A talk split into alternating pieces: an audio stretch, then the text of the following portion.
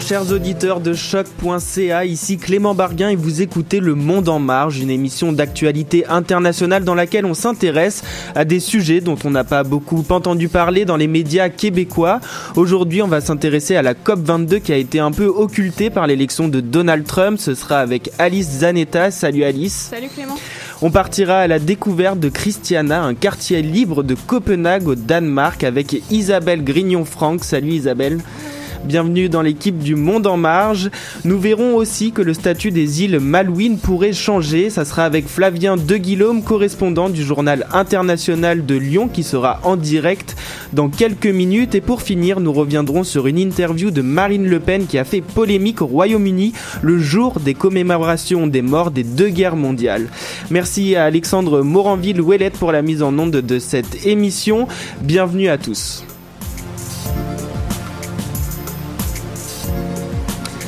La COP 22 a lieu en ce moment à Marrakech. Elle se terminera le 18 novembre. L'événement attend plus de 22 000 participants, des acteurs politiques, économiques et du monde associatif.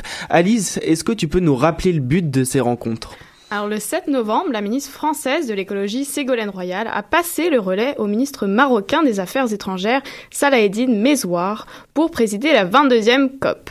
Créée en 95, 1995, les COP ou conférences des partis sont organisées chaque année par l'Organisation des Nations Unies, l'ONU, et ont pour objectif principal de stabiliser la concentration des gaz à effet de serre par l'homme à un niveau qui empêche les perturbations dangereuses dans le système climatique.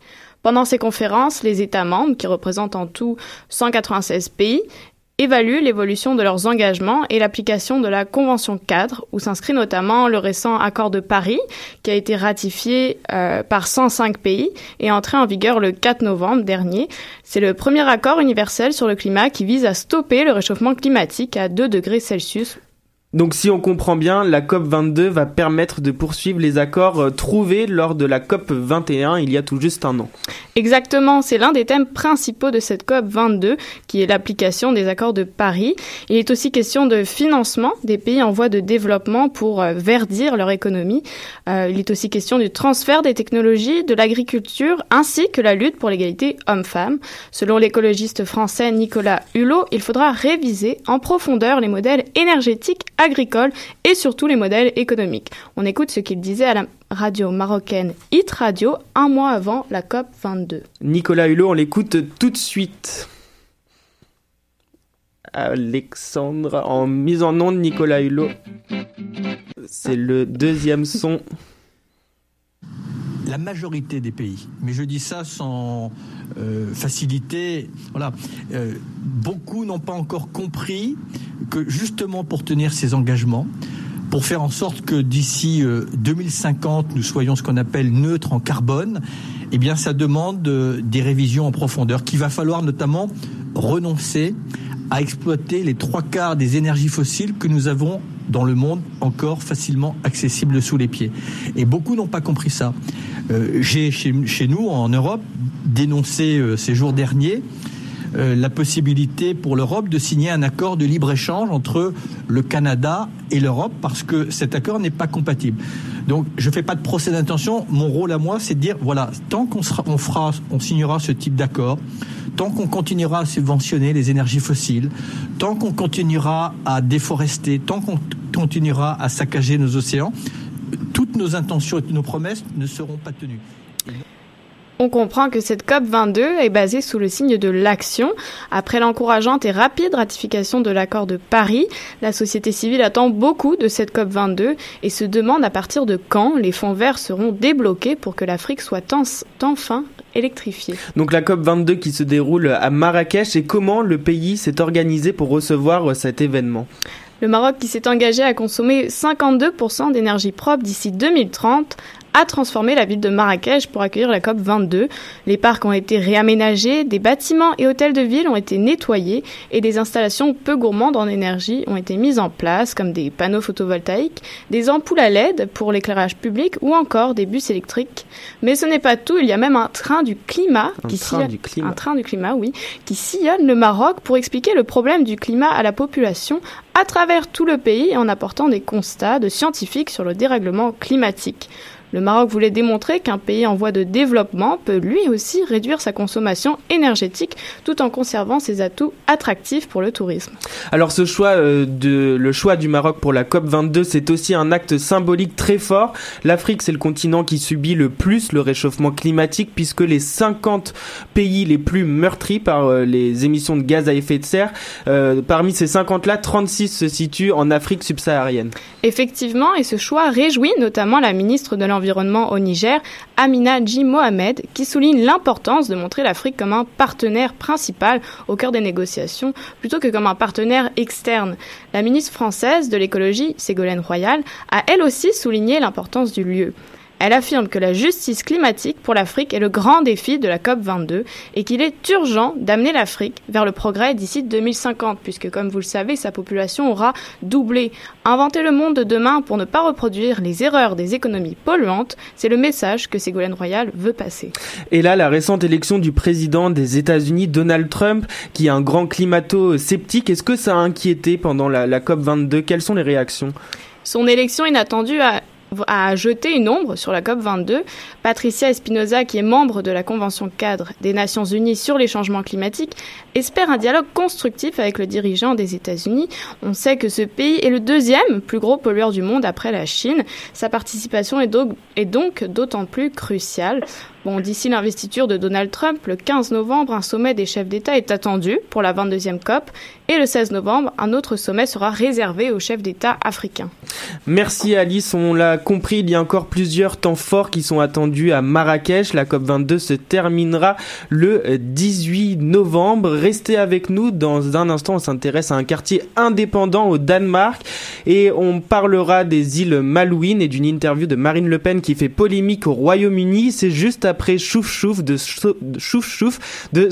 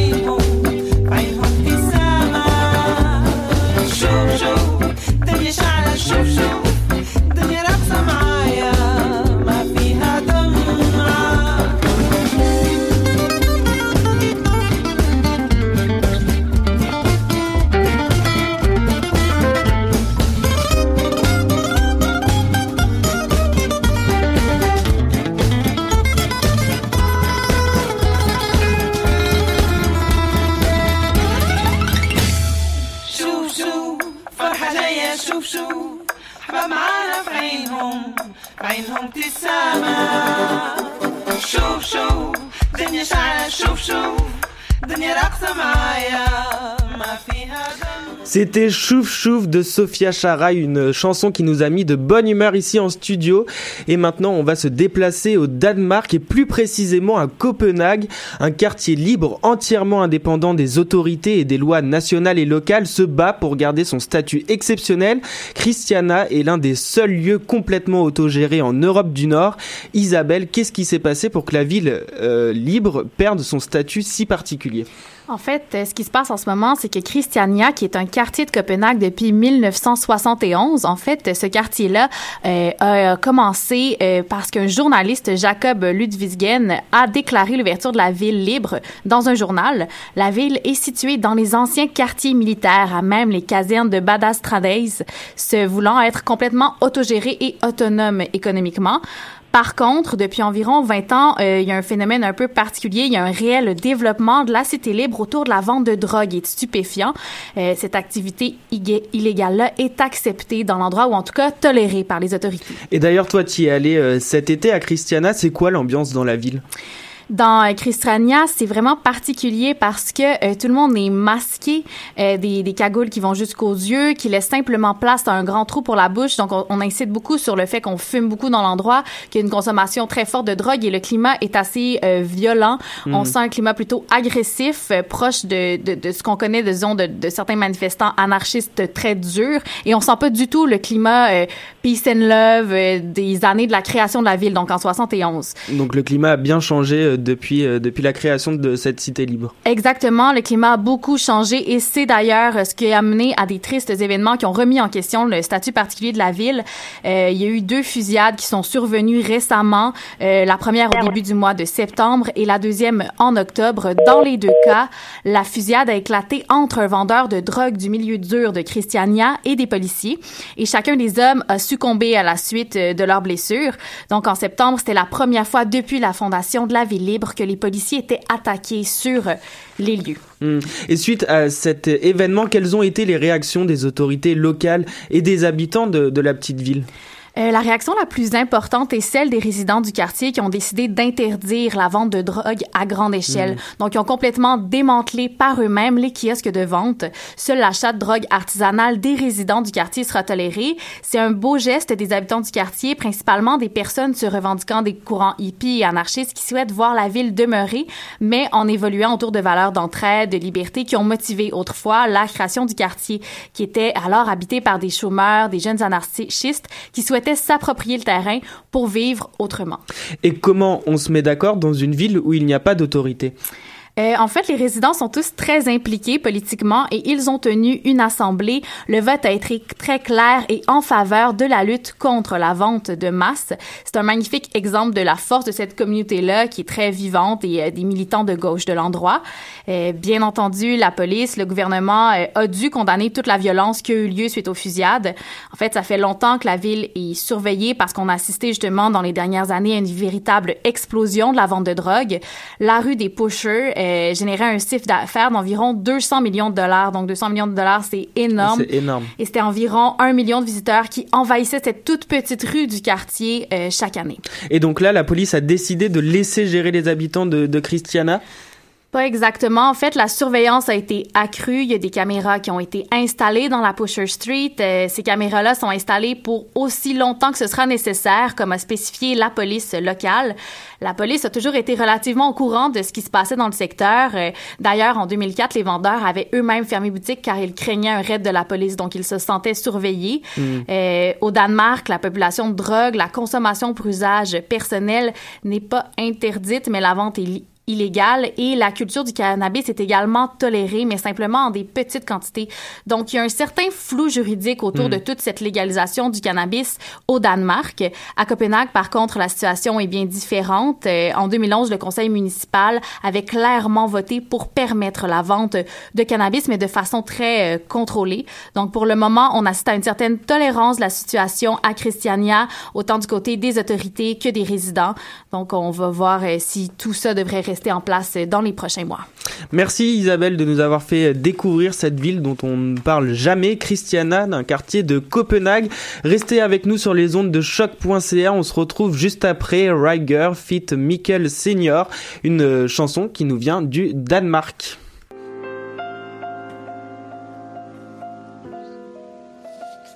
Jeg har boet 20 år i en provinsby Hvor den eneste fællesnævner er druk. Jeg er ved at blive sindssyg. Jeg er ikke som alle andre mennesker. Jeg er højrehåndet, men ryster så meget Jeg ruller rester med venstre. Gik fra bums til borg, solgte jums der sort Men gik over til ø, for galt det kunstig lov Man skal kende nogen, der kender nogen Det er større end held. Skal noget gøres ordentligt, skal man gøre det selv. Det er som toppolitikere, der ikke kan undgå at vinde. Med rygsækken fyldt af humbug og svindel. Grind det ish og blive ramt af støv. Selvom du synes det er lamt at prøve regel nummer et. Man knokler ikke for andres røv. Tag et væs og bliv sendt på herrens mark. Hvis det ikke er noget for dig, så drik dig stiv og tag noget knak Vi puffer blondes med Wonderberry, drikker Mountain Dew. I ryger smøger, drikker light, Brokeback Mountain Crew. Noget der gør en rapper wacker, når han laver swag. Attack Derop hvor jeg er fra, rocker vi nu er trap og cats Det handler ikke om at vinde, men om at være med. Det handler ikke om at skin, men om at være fed. Hvis en pige stoler på en fyr med pistoler og kniv Så har hun bare brug for en idiot i sit liv. Det er ikke en prædiken, hvor du taler til mig Ved ikke hvad der er rigtigt og forkert, jeg betaler mig bare. Jeg vil hellere sælge skunk end at sælge min sjæl Til en dum arbejdsgiver, som der vælter i penge.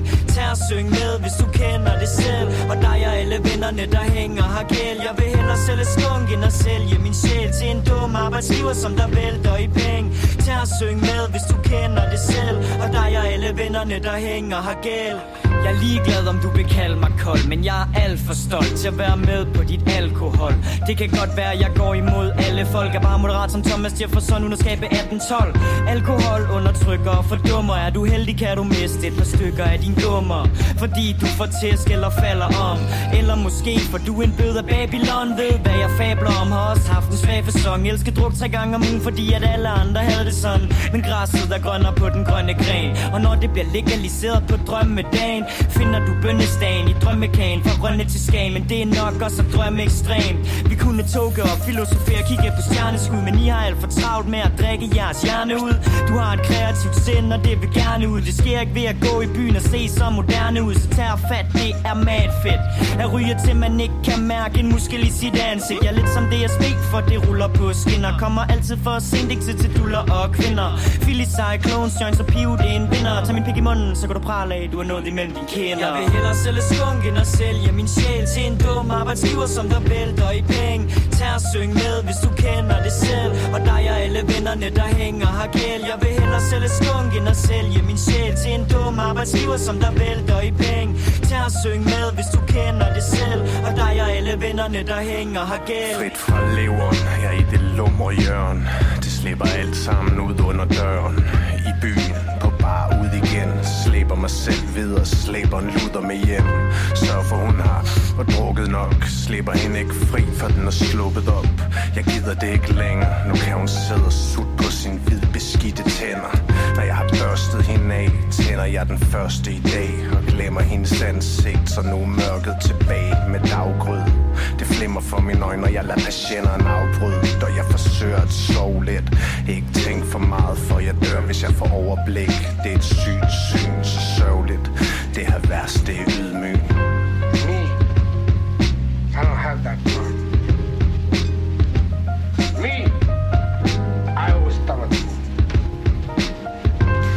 De retour sur les ondes de choc.ca, vous écoutez Le Monde en marge et on devrait être avec Flavien en direct depuis Lyon. Salut Flavien, est-ce que tu nous entends?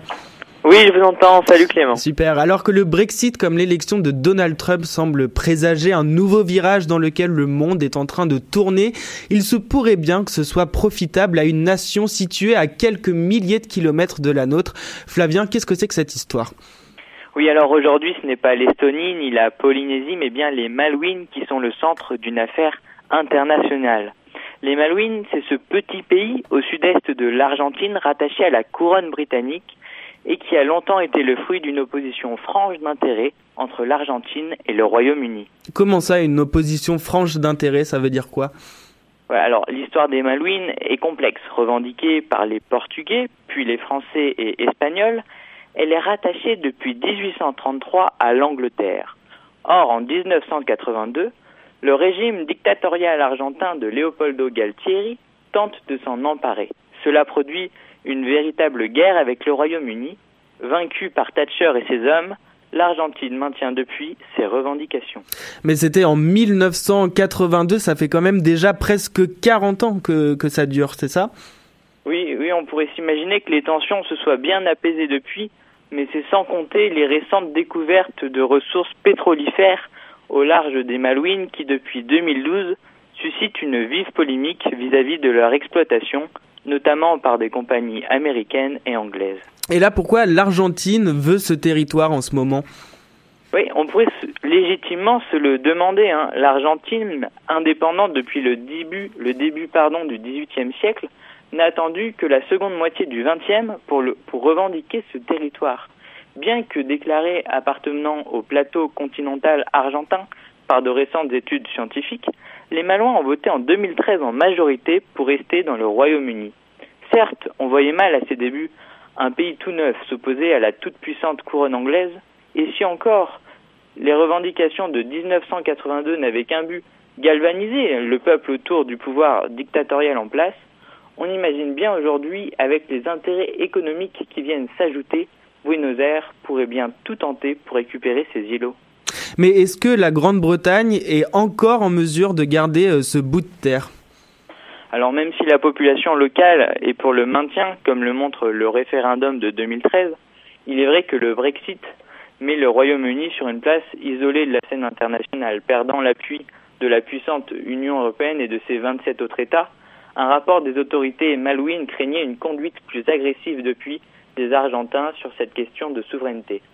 À plus de 12 000 kilomètres de Londres et à moins de 500 kilomètres des premières côtes d'Argentine, le président Mauricio Macri avait rappelé l'été dernier à Bruxelles, la capitale européenne, que les revendications de l'Argentine étaient toujours aussi importantes. Et là, on peut se demander, est-ce qu'on est prêt à revivre une crise diplomatique comme celle qui a eu lieu en 1982, Flavien? Les Malouines peuvent encore entrer dans une période incertaine.